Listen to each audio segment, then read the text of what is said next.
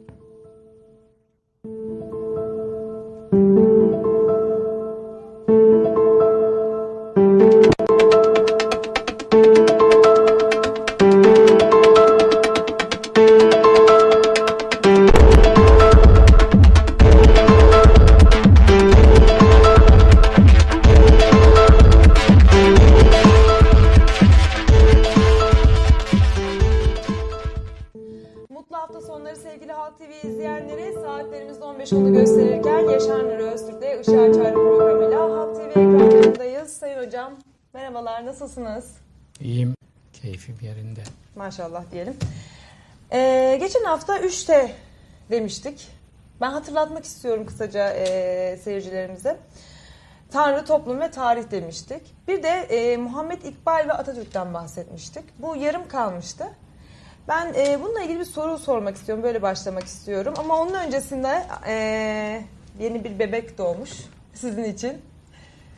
E, yeni kitabınızdan ben bahsetmek istiyorum biraz e, Ay. sohbetimize başlamadan önce. Çok güzel oldu. Çok güzel. Ee, hocamın yeni kitabı Lanetlenen Soy. Kur'an-ı Kerim'de Lanetlenen Soy. Biraz Evet, bahsedebilir miyiz? Neler bunu- var kitabın içeriğinde? Bu kitap İsra suresi 60. ayetin bir tefsiri gibi düşünülmelidir genelde. Ne diyor İsra Ve? Kur'an-ı Kerim'in üstü örtülen gerçeklerinden biridir. Tıpkı Allah ile aldatmak gibi, tıpkı Maun suresi gibi sadece lafızları okunmuştur.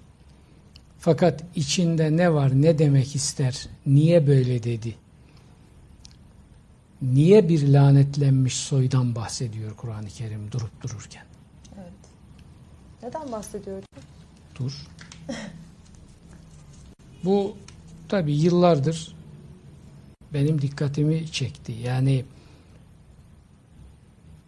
insanlığa ve bizlere hayat verecek esas mesajların üstü örtülmüş. Onun için insanlık Kur'an'la kaynaşmıyor. Kur'an'a sırtını dönüyor. Kur'an'dan uzak kalmayı mutluluk sayıyor.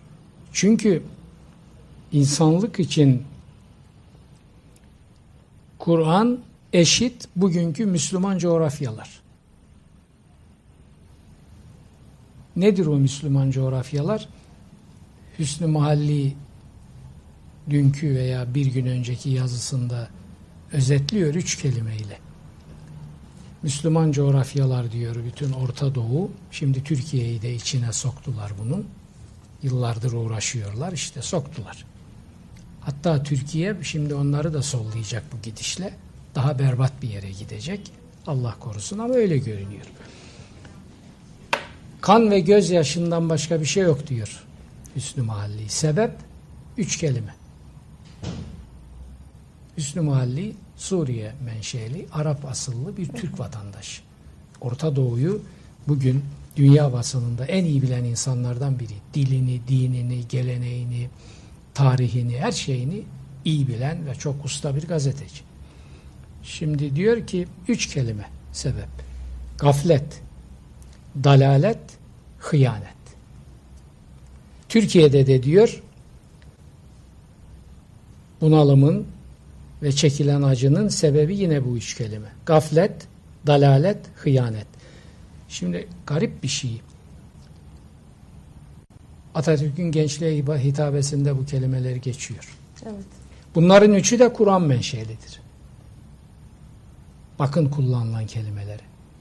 Kur'an bin küsür sene öncesi. Atatürk yüz yıl öncesi 80-100 neyse alalitlak 100 yıl. Ve Hüsnü Mahalli yaşayan bir insan. Ama akıl için yol bir, hakikat bir çünkü.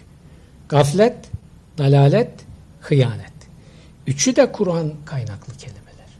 Evet. Şimdi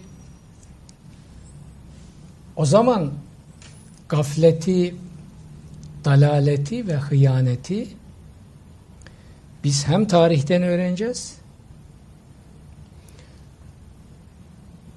hem tarihin bir devamı sayalım. Atatürk'ten de öğreneceğiz. O çünkü yaşamış onları. O somut örnekleri o çok iyi biliyor. Ama Tanrı'dan da öğreneceğiz. Şimdi ben bunu diyorum. Yani benim tırnak içinde benim Atatürk'ümün her bahsedildiği yerde bakın bunlar var. Ben Atatürk'ü de biliyorum, bunları da biliyorum. Onun için ikisinden birden bahsediyorum. Ve başka bir çıkar yol olduğunu da düşünmüyorum. Aksini yapmanın da hem Atatürk'e hem de Tanrı'ya ihanet olduğunu düşünüyorum. Yani şöyle bakın. Bir insan var. Öyle şeyler söylüyor ki Kur'an da bunları söylemiş. O ilahiyatçı değil. Belki bunların birçoğunu kuru bilgi olarak öğrenmemiştir de. Ama fıtratı ona bunları öğretiyor. Mesela İzmir'de Büyük İktisat Kongresi'nde uzun bir konuşma yapmıştır. Hayatının en uzun konuşmasıdır benim tespitlerime göre. Ve bana göre öyle yazıyorum o konuşmayı değerlendirirken Türk aydın İslam aydınlanmasının kordelasını kesen bir konuşmadır. Orada diyor ki Kur'an'la uyarıyorum. Kur'an'la uyararak söylüyorum ki devam ediyor. Tabir Kur'an'ındır. Kur'an diyor ki benimle uyar. Atatürk'e bak. Şimdi ben bunu görmeyecek miyim ya? Ya bunu görmemek vicdansızlıktır. Adam diyor Kur'an'la uyararak söylüyorum ki Kur'an ne diyor? Benimle hem seni dinleyenleri hem sonra gelecek olanları benimle uyar diyor. Şimdi gaflet, dalalet, hıyanet. Kur'an'da bu üç tabir var. Hıyaneti yazıyorum. Hıyaneti Kur'an-ı Kerim örneklendirirken Peygamber Efendimizin yakın çevresindeki adamların hıyanetlerini gündem yapıyor Kur'an.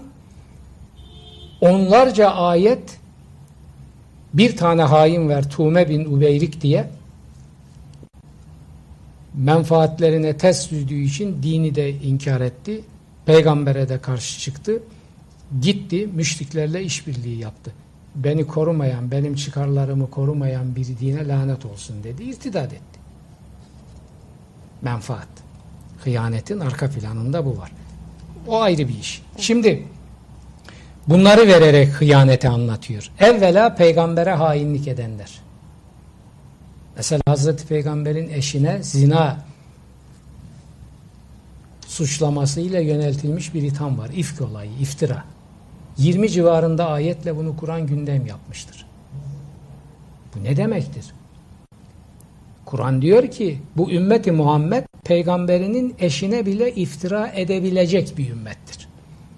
Şimdi Kur'an'ı ben Kur'an'ın istediği gibi okuduğum zaman şu iki şeyi görüyorum. Kur'an Muhammed ümmetinin iki yumuşak karnı olduğunu bize söylüyor.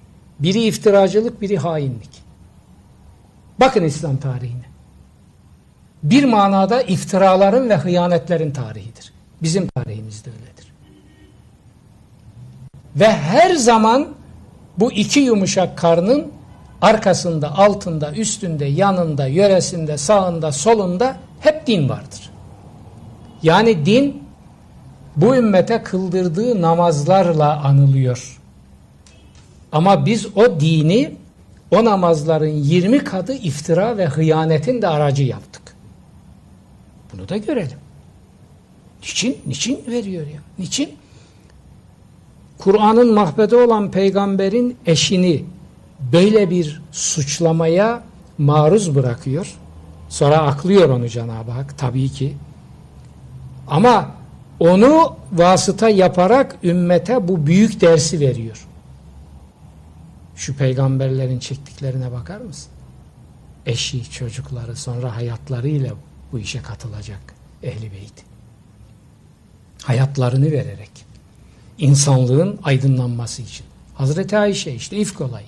Yumuşak karınlardan biri. İki, hıyanet. Hazreti Peygamber'in en yakınındaki adamlardan biri. Hatta o hainliği yaptığı zaman ileride onu anlatırız. Bu Tuğme bin Ubeyrik denen hain Ensardan, Medine'nin seçkin Müslümanlarından büyük bir grup geliyor Hazreti Peygamber'e diyorlar ki bu bir Yahudi ile çekişme halinde bu İslam'a çok hizmet etmiştir. Müslümanların has adamlarından biridir. Dinimize de hizmetleri vardır. Aman ne olur bunu Yahudinin önünde yenik düşürme. Bunu haklı çıkar. Ve bakın şimdi. Bakın Kur'an'a. Hazreti Peygamber'e diyor ki Hazreti Peygamber de bu yönde bir icraata meyilli. Öyle ya yani koca bir sahabi çok büyük hizmetleri var falan böyle İslam'a falan şöhreti var, seçkinliği var, itibarı var. Vahiy geliyor ve peygamberimizi uyarıyor. Diyor ki hainlere sakın yardakçılık etme. Seni dalalete sokarlar, sevk ederler diyor. Lehemmet taifetun minkü men yudillük tabir aynen budur. Bizi bu işin erbabı insanlar da dinliyor biliyorum. Onun için ayeti de hatırlatıyorum Nisa suresinin bir ayeti. 15 ayet inmiştir bu konuda. 10 ayet pardon. Nisa 105 Nisa 115. Bu olayla ilgili. İkisinin arasında gayet. Üstünü örterler. Halbuki mesela bu olay bilinmeden bizim milli mücadele tarihimizi anlayamazsınız. Ya ben bunları bu milletin önüne koyuyorum. Rahatlasın. Işık bu. Işık. Kur'an ilahi ışık. Işık. Can bunu yani bu ışığı tutmaya beni vasıta yapar, onu yapar, yarın onu yapar, öbür gün öbürünü yapar. Bu bu tarihin Cenab-ı Hakk'ın bileceği bir iştir. Biz, biz görevimizi yapıyoruz. Bu bizim için, benim için bir meziyet de değil bu. Ben işimi yapıyorum. Benim işim bunu icap ettiriyor. Bana emek veren hocalarım bana beddua ederler ben bunları yapmasam. Şimdi 10 tane ayetle ümmetin yumuşak karınlarından biri olan hıyanet meselesini değerlendiriyor ve Hazreti Peygamber'in bizzat içinde olduğu bir hadiseyi de sebebi nüzül yaparak ve peygamberi tabir Kur'an'ın diye söyleyeceğim paylayarak, azarlayarak kime bu dersler veriliyor? Allah sevgili peygamberini azarlar mı? Azarlıyor. Niçin? Bize bir şey demek için yapıyor bunu. Allah haşa bula bula peygamberin muazzez eşini mi ifk olayında sebebi nüzül yapar? Başka birini bulamadı mı Cenab-ı Hak? Hayır onu yapıyor. Ümmetin iftiracılıkta ne kadar pervasız olduğunu ancak öyle gösterir. Bunlar nasıl olacak? Siz, siz bunların Arapçalarını namazda okuyarak ibadet ettiğinizi zannediyorsunuz. Peki bu mesajlar şu benim anlattıklarım ne olacak? Kur'an bunları söylüyor. Kur'an dırdır kitabı değildir. Şimdi bazıları der ki bak dırdır dedi. Bunu sahabi kullanıyor. Dendene tabirini kullanıyor. Dırdır demektir. Hazreti Peygamber'e gidiyor diyor ki ben senin arkadaşlarının namazda okuduğu dendeneleri okuyarak namaz kılamam. Bana içimden gelenleri yakarışları, duaları yaparak namaz kılma imkanı var mı yok mu? Yok dese kılmayacak belki de. Ben ezberliyim. Diyor ki Hazreti Peygamber Fatiha'yı da mı ezberleyemezsin? Hayır diyor ben onu da ezberleyeyim. Ben içimden gelenleri okuyarak yakararak kılacağım namazım. Bu imkan var mı yok mu bana onu söyle. Var var diyor sen içinden gelenleri. Sana hatta kendine de dua et. Çocuklarına da dua et. Eşine de dua et. Cenab-ı Hakk'ı yüceltici şeyler de söyle. Namazını kıl. Fatiha'yı da ezberleme. Olabilir diyor. Bunları söylediler mi bu millete? Şimdi benim beli bükülmüş 80 yaşındaki nineme yatak odasında bir başına kılacağı namazda Kur'an'ın tercümesini okuyamazsın. içinden gelen dualar okuyarak namaz kılamazsın. Arapça okuyacaksın diyor. Bu İslam'a hıyanet değil de nedir? Bu İslam fıkhına hıyanet değil de nedir? Bu Allah'a ihanet değil de nedir? Bu peygambere ihanet değil de nedir? Sonra biz bunları açıklayınca kaynaklarıyla çıkıyor adam kuruluyor ekrana. Hiç utanıp arlanmadan diyor ki Allah Allah ne günlere kaldık. İslam tarihinde Kur'an'ın tercümesiyle namaz kılınır diye töbe töbe böyle bir şey hiç duyulmamış. Bunu bu kemalistler uyduruyorlar. Bakar mısın? Bakar mısın? Ve bu adam Hanefi mezhebinden ve bu adamın isminin başında profesör var. Lanet olsun senin profesörlüğüne. Sen İmam-ı Azam diye birini tanımıyor musun? Senin mezhebinin başı. Luther'den 700 küsür sene önce, 800 küsür sene önce insanlığa kutsal metinlerin tercümeleriyle de ibadet edilir diyen İmam-ı Azam, senin bağlı olduğun dinin fıkhını kuran adam, senin bağlı olduğun mezhebin başı olan adam, sen utanmıyor musun? Bilmiyorsan sus o zaman. Bin yıllık Hanefi fıkhını nasıl inkar ediyorsun sen? Bunu Kemalistler uydurdu Başka bir örnek. Efendim camiler milli mücadelede ve ikinci Cihan Savaşı'nda neler çektiğimiz yaşayanlar var hala ikinci Cihan Harbi'nde. Sıkıntılar var. Camilerden depo, erzak deposu vesaire, barınak, karargah, toplantı yeri olarak yararlanmışlar ki caminin zaten fonksiyonları içindedir bu. Ya siz bu milletten bunları niye saklıyorsunuz? Bir yandan Buhari edebiyatı yapıyorsunuz. O Buhari'nin içinde Hazreti Peygamber'in mescidinde spor yapıldığı ve Peygamberimizin nezaretinde müzik icra edildiği o Buhari'de yazmıyor mu? Allah'tan korkmuyor musunuz siz? Niye saklıyorsunuz bunları milletten? Sonra bir bakayım dedim. Bu camilerin kamu ihtiyaçları için muayyen zamanlarda kullanılmalarına fıkıh ne demiş? Aklen zaten ortada da mesele. Ha bir bakıyorum İbn-i Nüceym Mısırlı büyük bir fakih çok meşhurdur. Onun El Eşbah ve Nezair diye fıkıhta yine meşhur olan bir eseri var. Aa, bir bakıyorum oraya bizim Cumhuriyet döneminde milli mücadelede yapılanların hepsini adam asırlar öncesinden hükme bağlamış, fetvaya bağlamış ve hepsinin örneklerini koyuyor önümüze. Sonra ben bunları aldım yayınladım. Hani Kemalistler yapıyordu bunu? Sen biraz daha fazla oyalasın diye Allah'tan korkmaz, kuldan utanmaz. Fıkıh tarihine, dine, imana, insanlığa, hakikate çamur atarak, yalan söyleterek bunlar camileri ahıra depoya döndürdüler. Peki İbn-i Nüceym'in o eserinde olayları veriyor ve onların nasıl fetvaya bağlandığını söylüyor. İbn-i Nüceym bir tane, ben bir tanesini örnek verdim. Oradan aldım çünkü. Ama çok önemli bir isim olduğu için teferruata gerek yok. Bunları sen bilmiyorsun. Veya biliyorsun, bildiğin halde böyle yapıyorsun. Bilmiyorsan öğreneceksin, konuşmayacaksın bu konuda. Bilene soracaksın. Biliyorsan yalan söylüyorsan bu iyice ahlaksızlık. Bu iyice imansızlık. Bu iyice hainlik. Şimdi bunları bakın tekrar oraya getiriyorum. Nasrettin Hoca'nın aynı yere hep sazda vurduğu gibi karısı demiş ki ne biçim saz çalıyorsun hoca?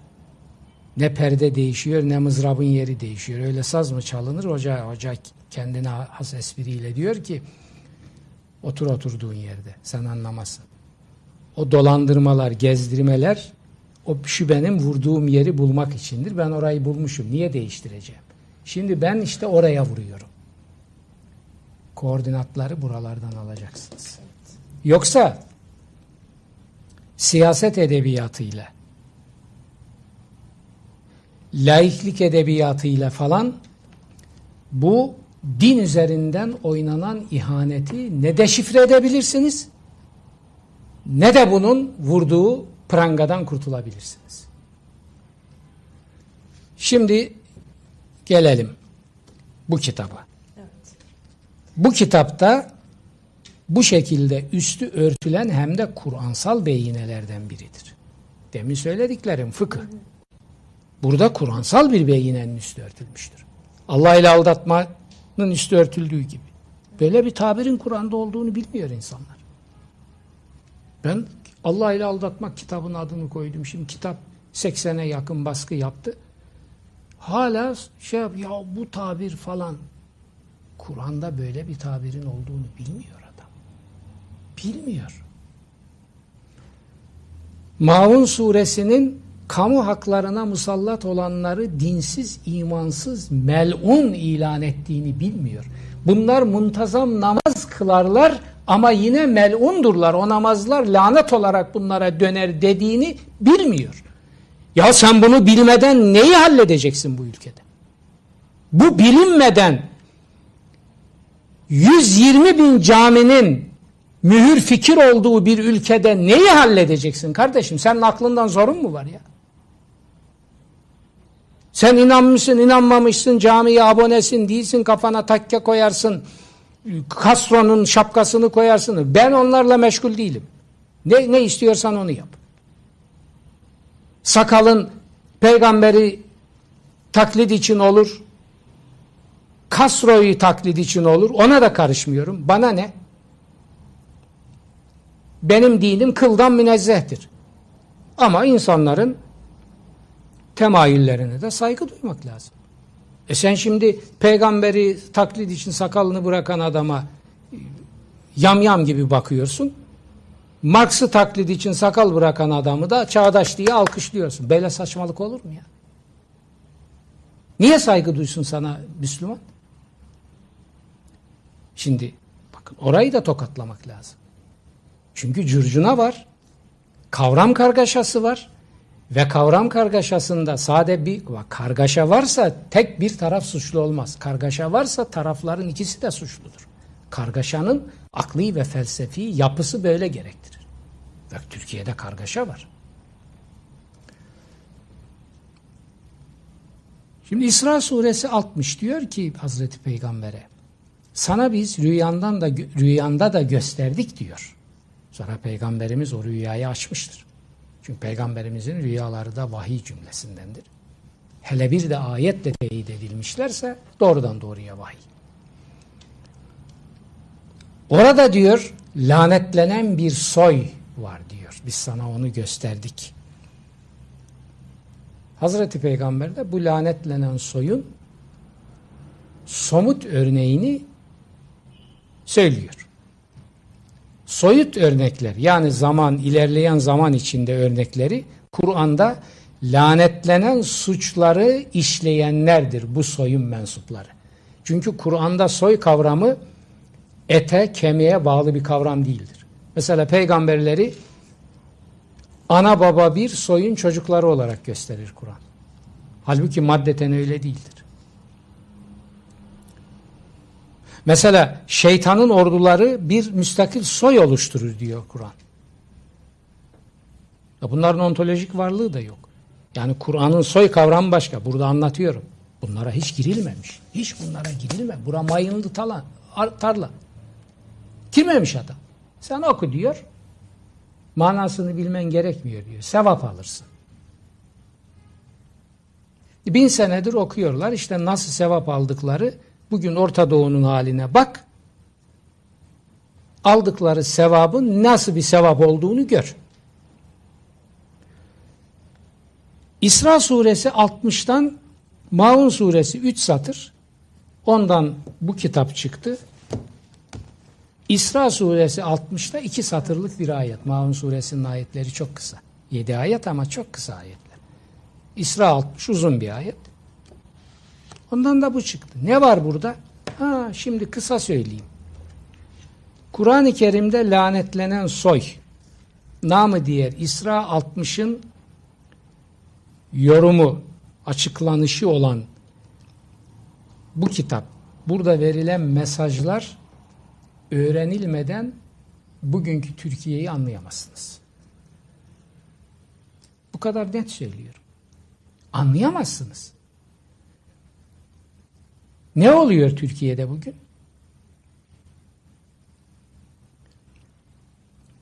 Kitap iki bölüm. Lanetli soyun somut örneği. Emevi. Emevi'yi tanımadan bugünkü Müslüman dünyanın dertlerine çare bulmak muhal ötesi muhaldir.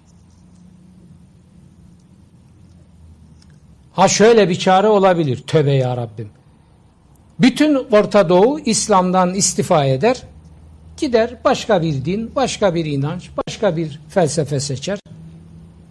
Ne olursa olur ona karışmam. Öyle bir şey yapacaklarsa yapsınlar.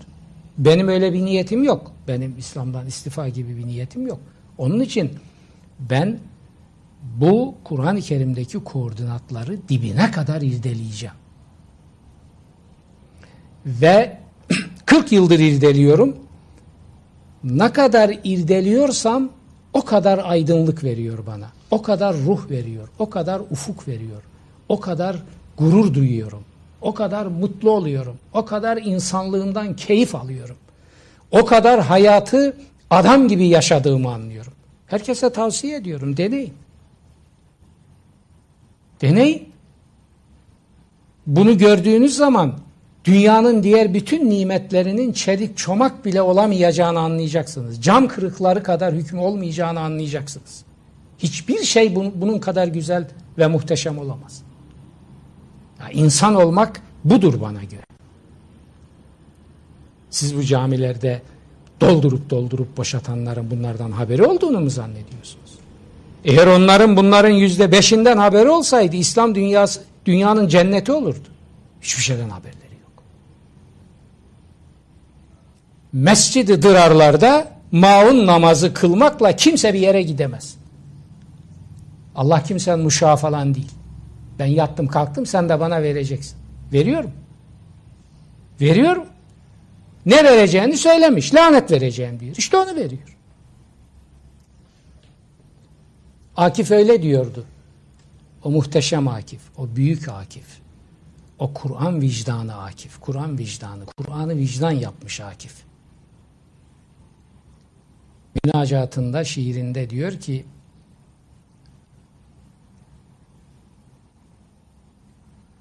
Ya Rab bu karanlık gecelerin yok mu sabahı? Mahşerde mi bir işarelerin yoksa felahı? Şimdi söyleyeceğim esas söylemek istediğim. Nur istiyoruz, sen bize zulmet veriyorsun. Yandık diyoruz, yanmaya nar gönderiyorsun. Işık istiyoruz, karanlık veriyorsun. Yandık diyoruz, biraz daha yanalım diye ateş üstümüze atıyorsun. Böyle bir sitemi şikayeti var. Ama sonunda tabi söylüyor buna sebep kimdir? Allah zulmeder mi? Haşa. Sebep kim? Şu Kur'an'a yapılan zulümleri bilen bir insan. İslam dünyasının bugün maruz kaldıklarını bile Allah'ın bir rahmeti görür. Daha büyüklerine müstahaktır. O halde İsra 60'ta lanetlenen soyu bu kitapta birinci bölümde somutunu o somut örneği tanımadan iflah etmek mümkün değildir. O somut örneği tanıtırken günümüzle bütün irtibatları kurmuşum ben. Bazen her sayfada o irtibatlar vardır. İşte bize yarayacak olan da onlardır. Milletime helal olsun. Ana sütü gibi. Istırabı ben çekiyorum. Onlar yararlansın. Çünkü ben nelere sahipsem hepsi bu milletin bana verdiği şeylerdir. Ben dışarıdan kimseden bir şey almadım. Bir yabancı mektepte okumadım. Bir yabancı yerde doktora yapmadım. Babamdan başladım. Cansız hocadan devam ettim. Diğer hocalarım hepsinin ölenlerine Allah makamlarını cennet etsin. Kalanlarına uzun ömür versin. Ne aldımsa onlardan aldım. Bu ülkeden aldım. Şöhreti de bu ülke verdi, itibarı da bu ülke verdi, sevgiyi de bu ülke verdi, saygıyı da bu ülke verdi. Mutluluğu da bu ülke verdi hepsi. Şimdi bu ülkeye bin yıl olsa şundan bundan gördüğümüz kötülükleri, zulümleri, ihanetleri sebep yaparak ülkenin ve halkın tümüne tavır koymayız. Bu insani değildir.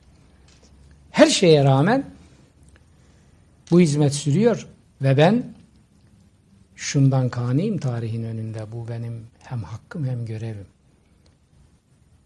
Bu ülkeye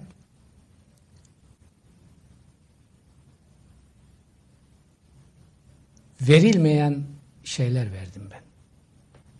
Demek ki bu ülkede bunu bana yaptıracak kıvama beni getirmiş. Hakkı onun o zaman. Etki tepki. O vermiş ben de ona veriyorum.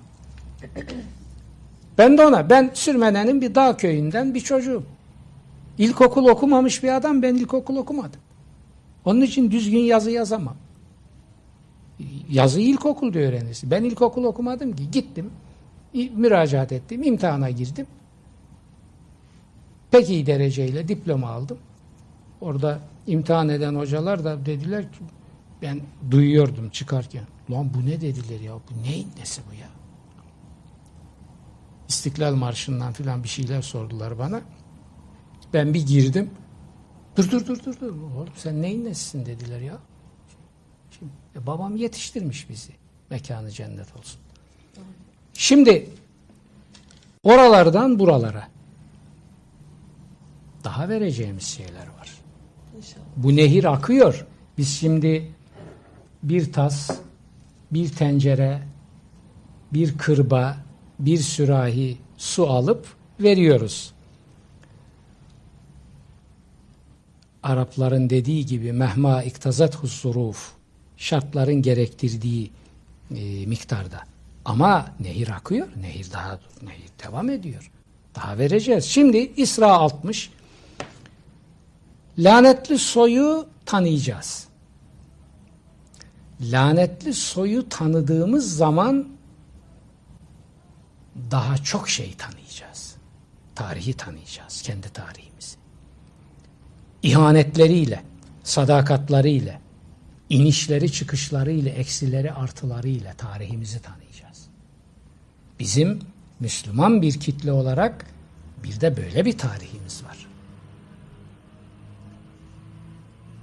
Onu tanıyacağız. Ve lanetli soyu tanıdığımız zaman bize oynanan oyunları tanıyacağız. Dünkülerini ve bugünkülerini. Lanetli soyu tanıdığımız zaman yarınlara hangi reçeteleri nasıl çıkarabiliriz sorusunun cevabını bulacağız. Ben eğer keyif için kitap yazsam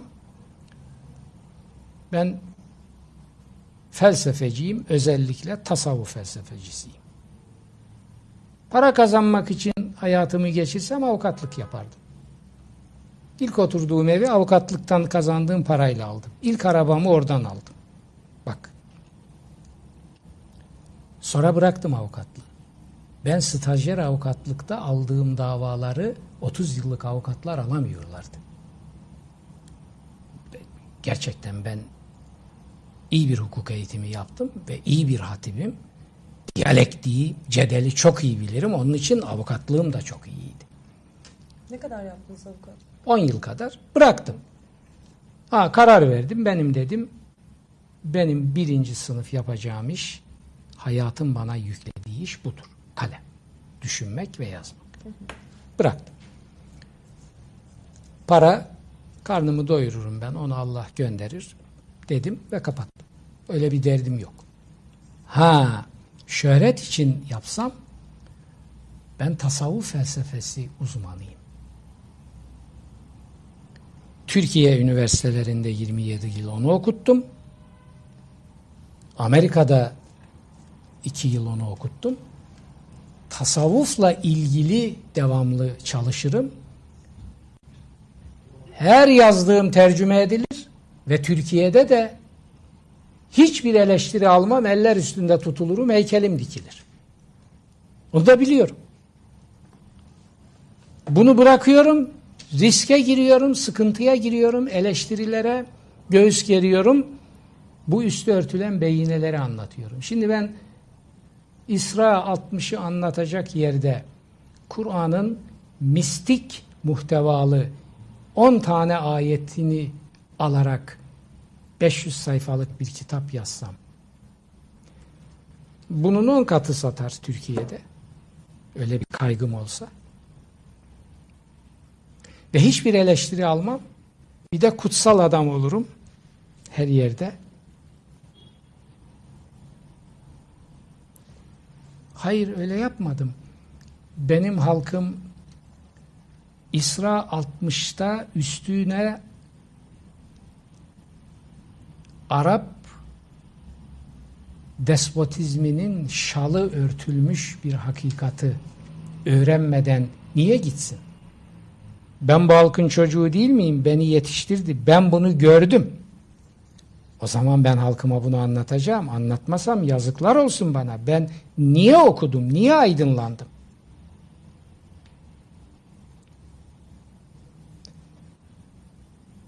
Hep söylediklerinde övücü sözler. O şu şu şu şu şu. Yok kardeşim ya bunlara ben işimi yapıyorum ya.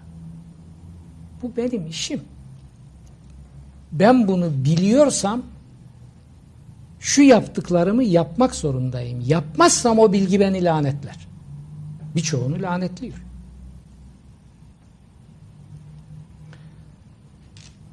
Şimdi Kur'an-ı Kerim'de lanetlenen soy bu.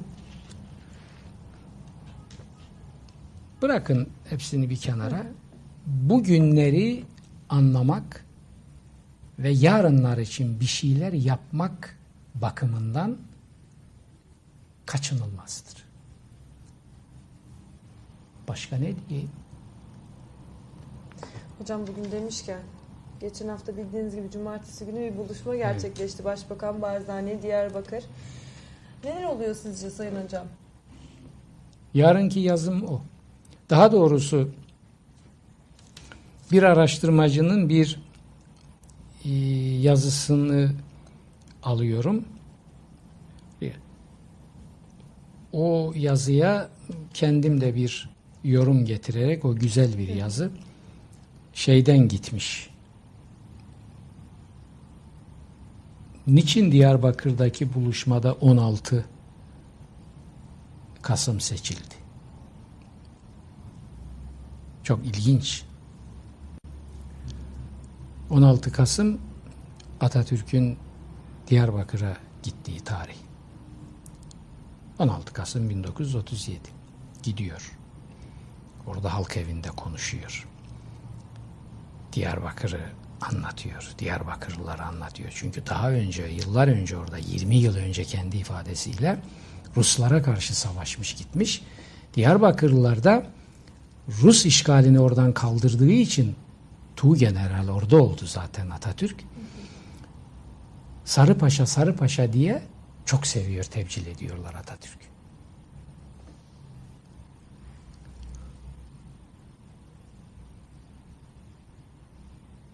Orada Türkiye, Irak, Türkiye, İran demir yollarının da e, temelleri atılıyor. Şimdi bu araştırmacı arkadaş Adil Hacı Ömeroğlu çok ilginç yazıları yayınlanıyor. Ben bazen alıyorum onun yazılarından iktibas ediyorum. Diyor ki boşuna seçilmemiş diyor 16 Kasım. Atatürk 16 Kasım 1937'de neler yaptı, hangi mesajları verdi, nelerin nüvesini orada oluşturdu, hayata geçirdi.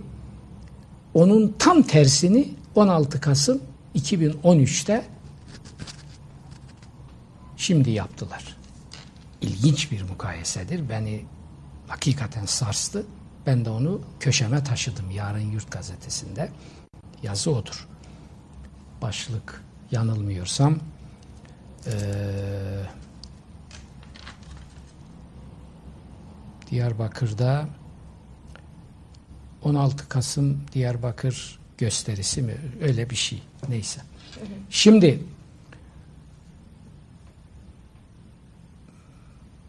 başka bir şey var orada. Çok konuşulur. Yani bu iki saatte konuşursunuz bunu.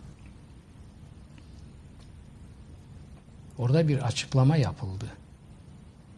Siyasilerden bir tanesi dedi ki Başbakan Barzani'ye hoş geldiniz dedi. Ne münasebet efendim dedi. Barzani ona hoş geldin demeli. Yani Başbakan Recep Tayyip Erdoğan Barzani'nin memleketine geldi. Niye Recep Bey ona hoş geldin desin ki?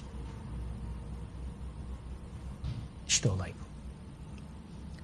Demirel'in meşhur bir sözü Hocam, var. Sözün sözün aramız tamı var. eşeğe söylenir diye. Sözümüzü tamamlayacağız kısa bir aradan sonra ama. Peki. Kısa bir aradan sonra biz yine buradayız. Evet kısa bir aradan sonra Yaşar Nuri Öztürk'le Işığa Çağrı tüm hızıyla devam ediyor. Evet hocam nerede kalmıştık? Şimdi bak şunu bir vermek istiyorum. Tamam. Bunu yani çocuksu bir şey ama bazen diyorum alayım gece böyle koynuma sokayım. Bununla yatayım. Şimdi lanetli soy Somut örneği Emevi dedik. Kitabın birinci bölümü odur. Evet. Zihniyet mensupları bu soyun. Yani soyut örnek diyelim veya devam eden örnekler. Onları da Kur'an bize veriyor. Kim onlar? Buradaki sıralamaya göre bakın. İsrafın çocukları. İsrafa gidenler Kur'an tarafından lanetlenmiştir. Lanetli soyun içine atılmıştır. Bir. Şeytan evliyası. Evliya kültüyle şeytanı fark ettirmeden Allah'ın yerine koyan zihniyet. Onlar da lanetli soya mensuptur. Zulmün çocukları. Kur'an'ın bir numaralı hatta tek düşmanı zulümdür. Tek düşmanı, bir numaralı demek yetmez. O hafif kalıyor. Çünkü tabiri koymuş. فَلَا عُدْوَانَ illa عَلَى الظَّالِمِينَ Yalnız ve yalnız zalimlere düşmanlık yapılacaktır diyor. Başka kimseye düşmanlık yok. Şirk. Şirk Kur'an'ın en büyük düşmanlarından biridir. E nasıl oluyor? Hani zulüm? Kur'an diyor ki şirk en büyük zulümlerden biridir. Yani bir kitap bakın bir kitaba şirki zulüm olduğu için düşman ilan ediyor. Teolojik açıdan değil. Bakar mısınız şuna? Şeytan evliyası lanetli soyun başta gelenleri, zulmün çocukları, şirkin çocukları. Çünkü şirk de bir zulümdür. Tağutun çocukları. Tağut ne demek? Tağut, despot, cebbar, zalim, kendinden başkasını tanımayan ve dinlemeyen yönetici demek. Zorbaları, zorbalara itaat edenler. Şimdi tağutun çocukları lanetli soya mensupturlar. Onlara örtülü destek veren, susarak destek verenler de Kur'an tarafından lanetli soyun içine, o torbanın içine atılmıştır. Kur'an diyor ki insanlığa bir soru soruyor. Firavunları kim yarattı? kim yarattı? Zuhruf suresinde bunun cevabını getirmiştir. Firavunları onlara itaat eden kitle yarattı. O itaat olmasaydı o firavunlar olmayacaktı diyor. Allah Allah ya böyle bir ya bana Tokyo'da bir toplantıda birkaç Kur'an ayeti okumuştum konuşmamda. İndim aşağı hikayesi uzun. Dediler ki bana bunlar Kur'an ayeti mi Marx'ın Das Kapital'inden mi aldım bunları? Biz biraz şüpheliyiz. Güldüm.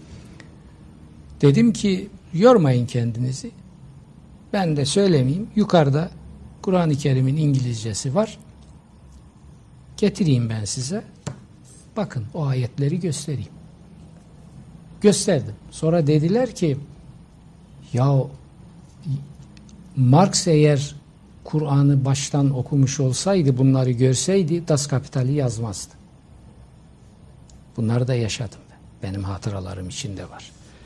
Şimdi Firavunları onlara itaat edenler yarattı diyor Kur'an. Devrimlerin devrimi olan bir soru bu. Devrim yaratan bir sorudur bu ve bir söylemdir.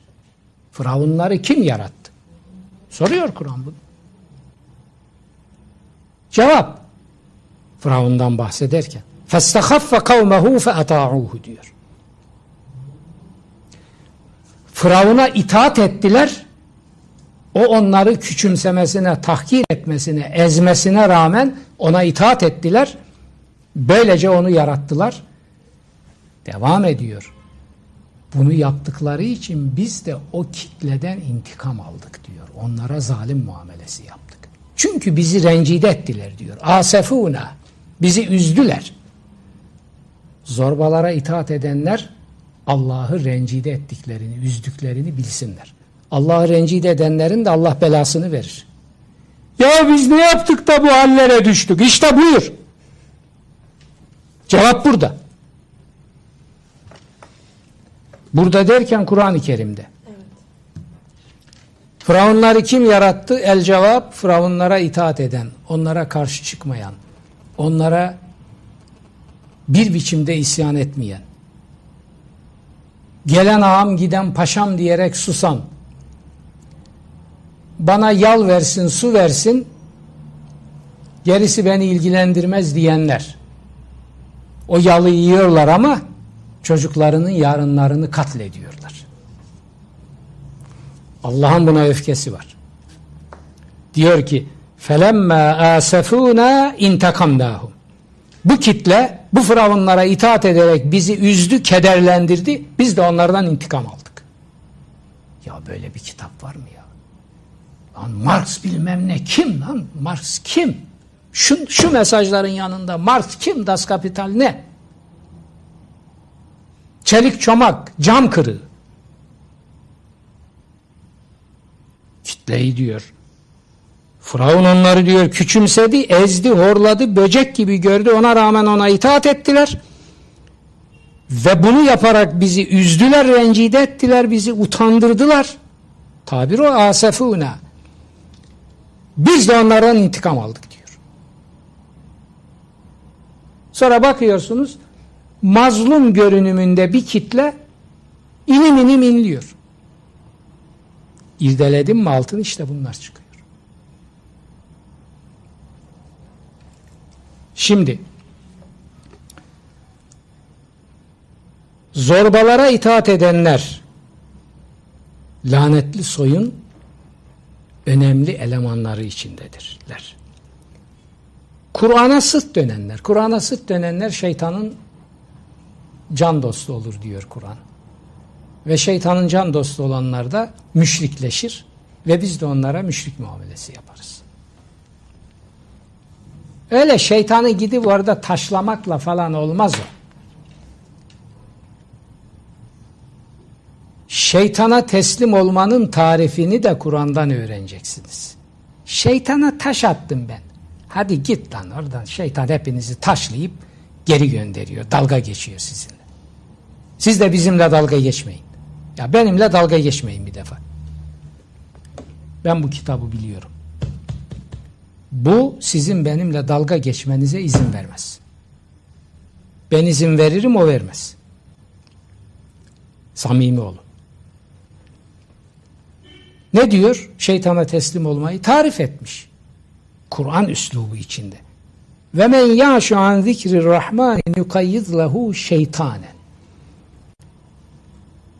Rahman'ın zikri dediği Kur'an'ın adlarından biridir. Bu kitaba sırt dönen, bunu dışlayan şeytana dost olur diyor. Ve biz onu şeytanla haşir ederiz. Lanetli soyun temel başı mimarı da şeytandır zaten. İlk lanetlenen de odur. Lanetli soy torbasına girdin mi şeytanın kekliklerinden biri haline geliyorsun. Şimdi buradan okuyacak insanlar bakacak ki ben lanetli soyun içine o torbanın içine giriyor muyum girmiyor muyum? Kur'an'a sırt dönenler girdi. Maun melunları Maun suresinin gündem yaptığı beş suçun tümünü veya birini işleyen maun melunudur ve bin neticede lanetli soyun mensubudur. Torbaya girer. Ticarete hile bulaştıranlar. Ticarete hile bulaştıranları müstakil bir sureyle lanetlemiştir Cenab-ı Hak. Mutaffifin suresi. Ve sure şöyle başlıyor. Veylül lil mutaffifin. Ticarete, öl ölçüye, tartıya hile bulaştıranlara lanet olsun. Bitti. Laneti yedin mi doğru torbanın içine. Şer ve şirk kodamanları Ahzab suresi veriyor bunları. Aman aman aman aman. Ne tabirler kullanmış orada biliyor musun? Efendiler. Kur'an efendi tabirini hep pejoratif manada kullanmıştır. Hazreti Peygamber için mesela asla efendi tabiri kullanmaz. Sahip, arkadaş tabiri kullanır. Bakın ben samimi söylüyorum. Yalnız bu bana yetiyor. Kur'an'ı Kur'an'a ömrümü vermek için. Başka bir şeye lüzum yok. Kur'an'ın mahvede olan peygamberi arkadaşınız diyor sizin. Sahib hüküm, sahib hüküm, sahib hüküm. Hiçbir yerde seyyid hüküm dememiş. Kendi de buna karşı çıkıyor. Bana efendim demeyin diyor. Efendi Allah'tır. Bu efendim efendim sözünün nereye gittiğini ben bilirim diyor. Beni bu işlere bulaştırmayın. Şeytanın keyfine göre konuşmayın diyor bana efendim diyerek. Şimdi bütün kenar mahalleler efendi dolu. Bunlar şeytanın çocukları değil de nedir? He? Peki şer ve şirk kodamanları ekabir, saadat ve kübera tabirlerini kullanmıştır. Kübera Türkçe'ye de geçen ekabir, ekabir adamdır derler ya. Allah korusun. O kübera onun çoğulu. Veya ekabir gibi bir çoğulu da. Kebir kelimesinden geliyorlar. Saadat da Seyyidin çoğulu. Efendiler demek. Onun için birileri size efendim efendim diyorsa dikkat edin. Dikkat edin torbanın yakınlarındasınız. Allah'a iftira edenler. Onlarca ayet var Kur'an-ı Kerim insanoğlu Allah'a iftira eder diyor. Tarih boyunca etti. Kur'an insanın Allah'a yaptığı iftiraların insana yaptığı iftiranın birkaç katı olduğunu söylüyor. Abi, kitaba bakar mısın? Kitaba bakar mısın? Din sömürüsünden filan şikayet eden bir takım adamlar bunları bilmeden nasıl bu işin altından kalkacak? Ya bunu bilmezseniz nereden yararlanacaksınız? Daha? Şu şunlara bakar mısınız şu donanıma?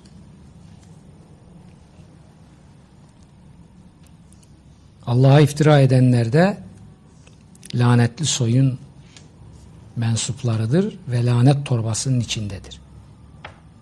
İnsana iftira edenler de öyledir.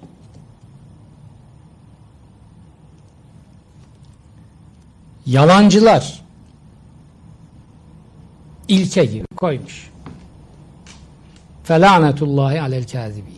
Allah'ın laneti yalancıların üzerine olsun. Damgayı vurmuş, vurdu mu torbanın içine. Hiç. Hey ama ben işte bilmem ne günde beş vakit ne hadi lan şuradan. Hadi git şuradan.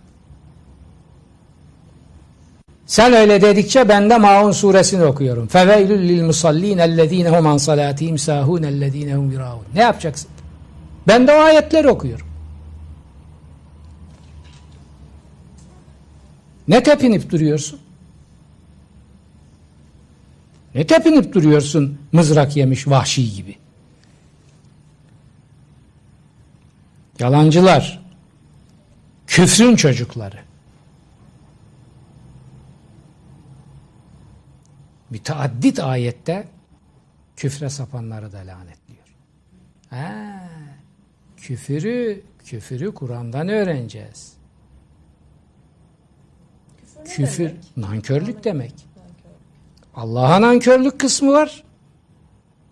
İşte Allah'ın ayetlerini inkar o, o nankörlük manasını. Kelime anlamı nankörlüktür. Hakikati örtmektir. İnsana nankörlük var. İkisini de lanetlemiştir.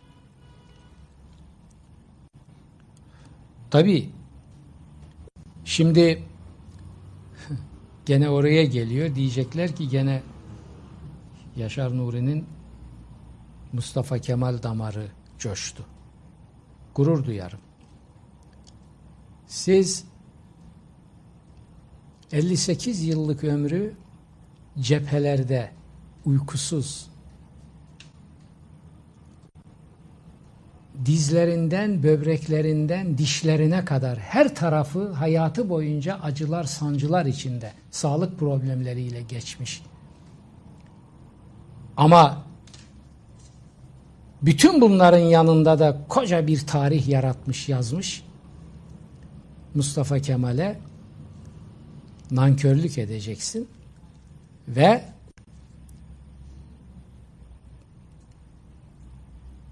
küfrü nankörlük manasında dermeyan eden, ele alan bir kitabın lanetine çarpılmayacaksın. Sen dururken kafir kim olacak? Birileri o, tamam o sen çifte kavrulmuş kafirsin.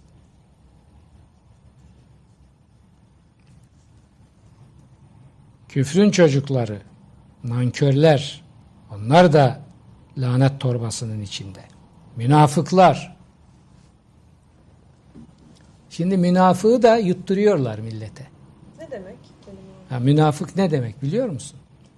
Dinin nimetlerinden yararlanıp külfetlerine yanaşmayan. Üstü örtülen beyinelere hiç dokunmaz.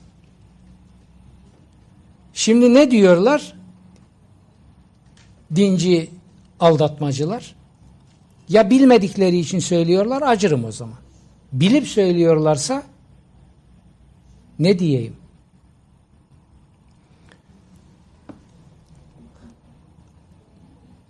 beddua filan edemiyorum çünkü onların da hayatımda gördüğüm içlerinden sonra öyle insanlar çıkıyor ki bir gün ışığı görüyor bir yerde bir köprüden geçerken ondan sonra tutamıyorsun seni de beni de solluyor. Onun için insandan ümidi kesmek istemiyorum. Ben de bazen insanım nihayet kendimi kaybediyorum. Beddua ediyorum veya işte kırıcı bir şey söylüyor sonra pişman oluyorum. Bilemezsin. Yapmamak lazım. Şimdi ne yapıyor? Diyor ki münafık ben Müslümanım der namaz kılmaz, oruç tutmaz mı? Bak bak hiç alakası yok. Tam tersine Kur'an'ın size öğrettiği münafık namazın daniskasını kılar. Önde gidenidir. Namazın caminin abonesidir. Cami yapar. Asr-ı saadette iki tane cami yapılmış. Birini Hazreti Peygamber yapmıştır. Birini de bu adamlar yapmıştır. Öyle namaz düşkünüdürler.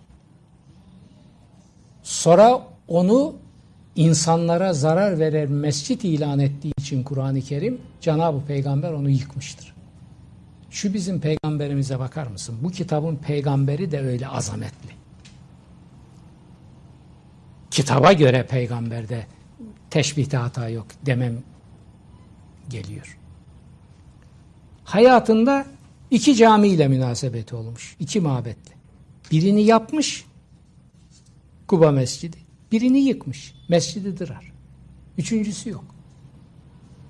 Böyle bir peygamber. Hani onun her yaptığı mucizeydi, her yaptığı ışıktı, her yaptığı örnekti bize, sünnetti, mukteda bihtik. He? İnsanlara zarar veren mescidi yıkıyor. Sen mescidi dırar mefhumunu Kur'an'dan alarak şu Orta Doğu'daki camileri bir tara bakayım o Muhammedi gözlükle. Muhammedi gözlükle. İkbal, İkbal'e geleceğiz yine biliyorum var görüyorum orada. İkbal diyor ki Hazreti Peygamber'e yakarışı var onun. Veya dert yanışı diyelim. Yakarış Allah'a olur. Diyor ki Ey dünyayı gören göz, anlayan göz. Uyan da gör ne haldedir cihan. Hazreti Peygamber. Hazreti Peygamber göz. Ama baktı mı arşı gören göz. Maruf el-Kerhi öyle diyor. O da tasavvuf tarihinin önemli isimlerinden biridir. Muhteşem bir sufi düşünür. İki tane göz var diyor insan hayatında. İnsan dünyasında. Arşı gören göz, huşi gören göz. Huş tuvalettir, hela anlamında. Sen bu gözlerden hangisine sahip olduğunu düşün diyor. Şimdi arşı gören gözlerin en muhteşemi Hazreti Peygamber İkbal ona öyle diyor. Uyan da dünya ne halde bir gör diyor. O, o, o gören gözlerinle bir gör. Bak bakalım. Gören göze madik atlatamazsınız.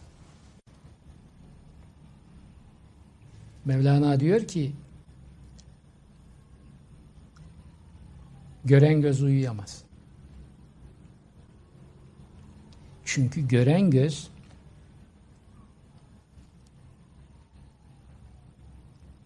bize basit fotoğraflar resmi geçidi gibi görünen bu varlığı seyrederken onun her karesinde binlerce ibretle karşılaşır. Nasıl uyusun? Nasıl uyusun? Ben dünyanın en ağır ameliyatlarından birini geçirdim. Ötesi yok yani ahirete gittim geldim. Allah öyle takdir etmiş. Geldik gene devam ediyoruz. İşte şu saatte yatıp uyuyacaksın. Şimdi doktorlar duyarsa benim çıramı yakacaklar. Tamam iyi uyuyoruz gene me mehma imkan riayet ediyoruz şu bu ama uy uyuyamıyorsun ki. Uyuyamıyorsun ki. Gören göz diyor Büyük Mevlana uyuyamaz. Ben şu aciz, zavallı, çaresiz halimle bunu yaşayanlardan biriyim. Ya bir de bunu tam çapıyla yaşayanlara bir, bir bakın. Nasıl uyuyacaktı onlar? Ben bile uyuyamıyorum. Gören göz uyuyamaz. Şimdi münafıklar kimler münafıklar? Münafıklar dinin fotoğraf kısmına çok büyük hassasiyetlerle işte Maun suresinde onların fotoğrafı veriliyor. Uyarlar fakat Kur'an'ın değerleri açısından melundurlar. Çünkü samimi değildirler. Riyakardırlar. Kur'an'ın tabirlerini kullanıyorum. Gaflet içindedirler. Sahundurlar. Kıldıkları namazın şuurunda değiller. Kıldıkları namazda okuduklarının ne olduğunun farkında değiller.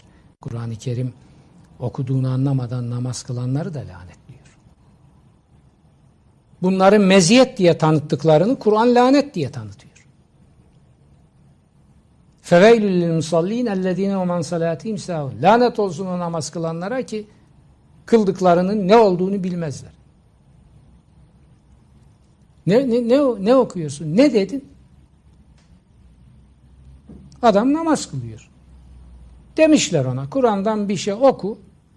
Ne okursan oku. Al bir ayet. Fekale ene rabbukumul a'la. Nazihat suresinin bir ayeti. Bütün mezheplere göre bunu okudun mu kıyamda bunu okuduğun zaman kıraat şartı yerine gelir. Kur'an ayeti. Ne demek olduğunu söyleyeyim. Firavun orada Allah'lığını ilan ediyor. Ve toplumuna hitaben diyor ki Musa'nın tanrısı değil. Esas sizin yüce Rabbiniz Allah'ınız benim. Bunu okuyacaksın. Sonra Kur'an'ın Ekimiz salate li zikri dedi. Namazı Cenab-ı Hak diyor beni anmak için kıl dediği namazı bu ayeti okuyarak kılacaksın. Öyle mi? Namaz mı olacak bu? Sonra da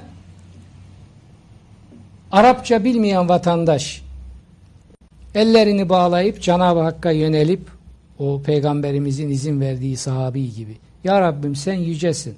Seni çok seviyorum. Ben aciz kulunum. Ben sana layık değilim. Beni bağışla. Senin rahmetine sığınıyorum. içinden dedi. Hele bir de gözleri bir yaş dolduysa. Şimdi bununkisi namaz olmuyor. Lan sizin kafanızdan zorunuz mu var lan? Nereden çıkarıyorsunuz bunu? Böyle bir din yok. Böyle bir peygamber yok lan. Nereden çıkarıyorsunuz bunları? Size kim bu? Bunları şeytan dayattı. Siz şeytana niye böyle hizmetçilik ediyorsunuz? Bunları söyledi diye İmam-ı Azam'a yaptıklarını biliyorum ben. Bu millet bilsin diye de işte o İmam-ı Azam kitabını yazdım. 600 küsür sayfa. Bunları söyledi İmam-ı Azam. Efendim Kur'an tercüme edilmez icazı. Ne icazı diyor İmam-ı Azam ya? Ne icazı? Namaz ki adam münacat halinde yakaracak diyor.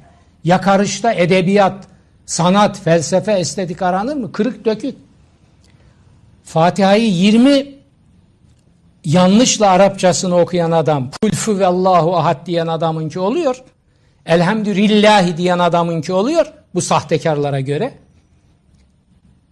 Ama o Fatiha'nın Türkçesini düzgün bir şekilde okuyan onun namazı olmuyor. Ulan sizin nerenizden zorunuz var? Siz ne biçim adamsınız? Lan siz bu dediklerinize inanıyor musunuz? Siz böyle bir din olduğuna inanıyor musunuz? Böyle bir fıkıh olduğuna inanıyor musunuz? Siz bu fıkı siz bu fıkı inkar mı ediyorsunuz? Siz İmam-ı Azam'ı yok mu sayıyorsunuz? O bin yıllık Hanefi fıkhını yok mu sayıyorsunuz? O bin yıllık dört mezhep fıkhını yok mu sayıyorsunuz? İmam-ı Azam tercümesiyle de kılar diyor. Öbür mezheplerin tümü ittifakla diyorlar ki Hazreti Peygamber'in icraatına dayanarak Arapçayı hakkıyla güzel okuyamıyorsa manasını bilmek bunun içindedir. Mellem yuhsinel arabiye diyor. Öyle kemküm yok. Bilecek. Benim gibi. Ben Arapçada okurum, Türkçede okurum. Benim için fark etmez. O zaman diyor içinden geldiği gibi dua etsin, bildiği dilde. Onu da yapamıyorsa diyor İmam Şafii ve İmam Malik ve İbn Hanbel ve Cafer el-Hulli yani Şia fıkı, Caferi fıkı da. O da dahil. O zaman Allah'ı bir süre düşünsün, rükû etsin, secde etsin, namazını kılsın. Ulan bunları inkar mı ediyor? Bunlar yok. Ben mi uydurdum lan bunları? Sizin vicdanınız yok mu? Sizin hakka saygınız yok mu? Bana, beni, beni, Ahmet'i, Mehmet'i falan. Lan insafa gelin. İnsafa gelin. Bunun yarın bir hesabı var. Allah başıboş bırakmamış bu alemi ya. Şimdi münafıkları anlattık. Münafık Ragıb el-İsfahani ne güzel söylemi. Nifakla infak aynı kökten onu veriyor ve diyor ki münafık dine bir menfaat kapısından girip öbür menfaat kapısından çıkar gider. Tayin edici budur. Maun suresi. Maun suresi. Oradadır kıssas. Menfaati esas aldı. Ondan sonra günde 50 vakit namaz kılsın. Hiç.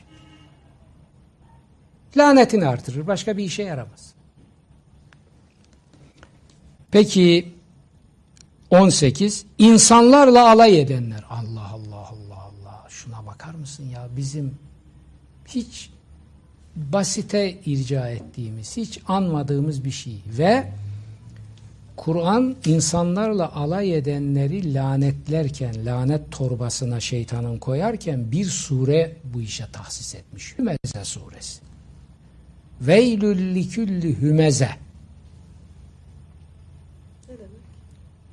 Herhangi bir şekilde insanlarla alay edenlere lanet olsun diyor. Hepsine diyor. Likülli hümeze.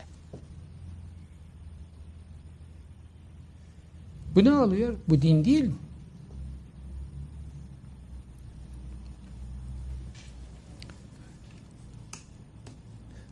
Misakı bozanlar.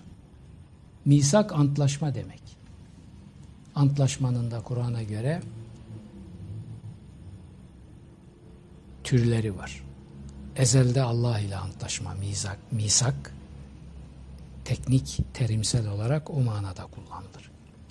Sonra peygambere verilen, peygamberlere verilen misak. Sonra insanlar arası misak. Bu misakların mutlak kullanıldığı için hangisine ihanet ederse etsin lanetlenir. Torbanın içine. Cenab-ı Peygamber buyuruyor ki ahde vefası olmayanın misakına vefası olmayanın imanı da olmaz. Evet. Allah'a gulul izafe edenler. Gulul kamu malları talanı demektir. Bu Yahudi hahamlarına atıf yapıyor burada Kur'an-ı Kerim. Bunlar diyor insanların aç susuz, sefil, fakir, yoksul, perişan kalmalarına sebep oldu. Çaldı, çırptı, yediler halkın malını. Sonra da dediler ki Allah istediğini zengin, istediğini de fakir yapar. Kur'an ne diyor bunlara cevaben biliyor musun? Gullet eydihim ve lu'inu bima kalu. Elleri bağlanasıcalar, lanetlenesiceler Allah'a iftira ettiler diyor. Esas o sonuçlara sebep olan bunlardır. Çünkü diyor bunlar insanların mallarını oyunlar, hilelerle tıka basa yediler. Sizi Allah'a götüreceğiz diye. Sonra da insanları Allah'ın yolundan uzaklaştırdılar.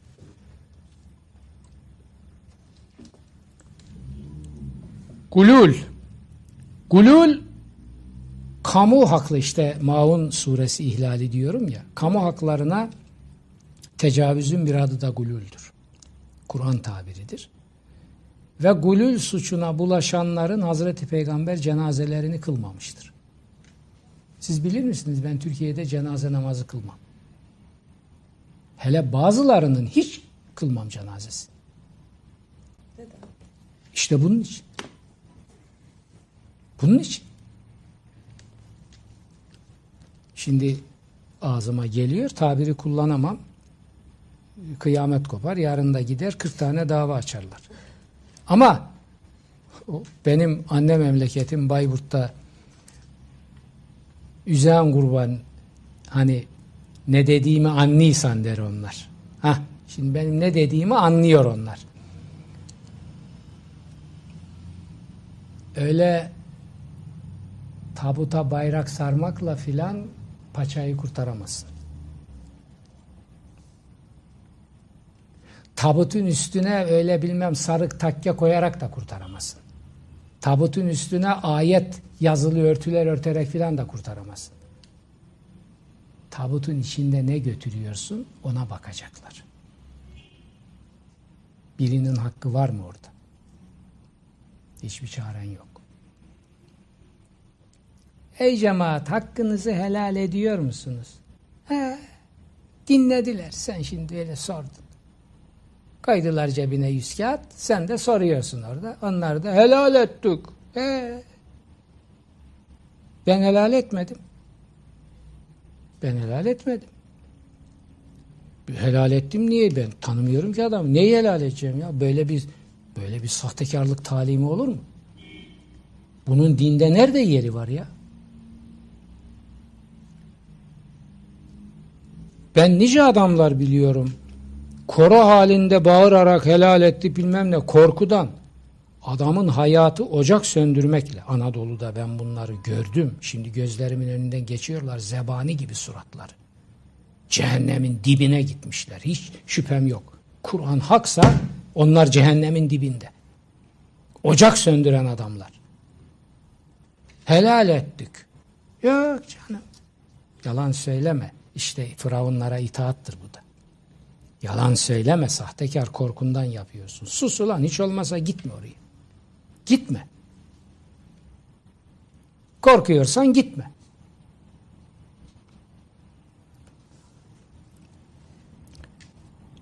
Demek ki kul haklarına, özellikle kamunun haklarına musallat olmuş olanların iflahı mümkün değil. Onlar melundur, çifte kavrulmuş melundur. Ve Hazreti Peygamber'in yaptıkları din adına bizi bağlıyorsa ki amenna bağlıyor, o zaman bunların cenazeleri kılınmaz. Takmışlar kafalarına. Namazı, orucu eksik. Ya o, onunla ne uğraşıyor? Onu Allah affedecek. Onu bir bahane bulup affedecek. Hele bir de gözyaşı dökmüş, boynunu bükmüş. Ben yapamadım. Sana layık olamadım. Yapsam ne güzel olacaktı. İçinden geçirmişse bitti paçayı kurtardı. İnkar etmemişse paçayı kurtardı zaten. Zaten inkar etmişse burada tartışmamıza gerek yok onu. O ayrı bir kategoriye girer. Ama öbürü ne yapacak? Allah insanların hukukuna tecavüz edenler için tevbeyi işletmiyor. Bağışını işletmiyor, affını işletmiyor.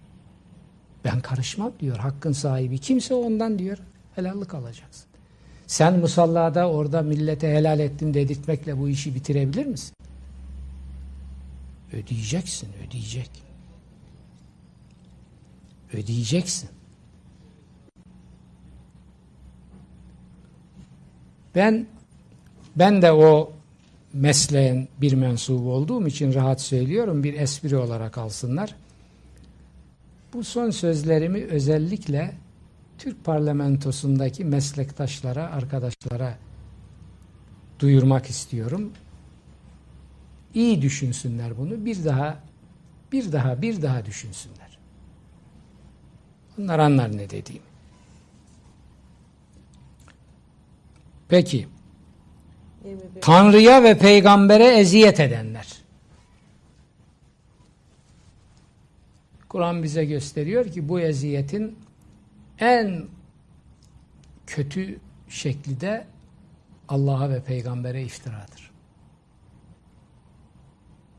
Birini de biraz önce söyledik. Firavun zorbalara itaattır. Zorbalara itaat edenler Allah'a eziyet etmiş olurlar. Kendi söylüyor. Firavun onları küçümsedi. Ona rağmen ona itaat ettiler. Firavun onları böcek yerine koydu. Ona rağmen ona itaat ettiler. Ve bizi üzdüler. Biz de intikam aldık onlardan. Demek ki Firavunlara itaat edenler hem zulme destek vererek lanet torbasının içine giriyorlar hem de Allah'a eziyet ettikleri için. Mümin katledenler aman aman aman aman aman aman aman al bugünü bakalım. Bu mümin katledenler önemli melunlar içinde, lanetli soy içinde ve bunları o torbanın içine Kur'an getiriyor böyle oturtuyor. Yani şu başlığı hiç olmasa Türkiye'nin okuması lazım. Bunun altındaki bilgileri. Son 23. Meliki adudlar Hocam. azgın yöneticiler bitiyor. Sen acele etme. Senin soruların Sonuna onları, geldik. onları yaparız. Tamam. Meliki adudlar zalim yöneticiler ve peygamberimizin açık ve tartışılmaz beyanına göre Melik-i Adudlar peygamberimizden 30 yıl sonra gelmeye başlayan halifelerdir başta. Melik-i Adudlar tabirini peygamberimiz kullanmıştır ve onlar için kullanmıştır. Yani Raşid halifeler dediğimiz dört halifeden sonra gelenlerin tümü peygamberimizin açık hükmüyle bu Melik-i Adudlar içine girer. Hocam programımızın sonuna geldik. Hayırlı olsun kitabınız. Haftaya da ben bahsetmek isterim kitabınızdan. Canım da benim ya. Hayırlı olsun. Peki hocam haftaya devam edeceğiz. Tamam. Evet sevgili Halk TV izleyenleri haftaya aynı gün ve saatte buluşmak üzere. Sevgiyle kalın, hoşçakalın.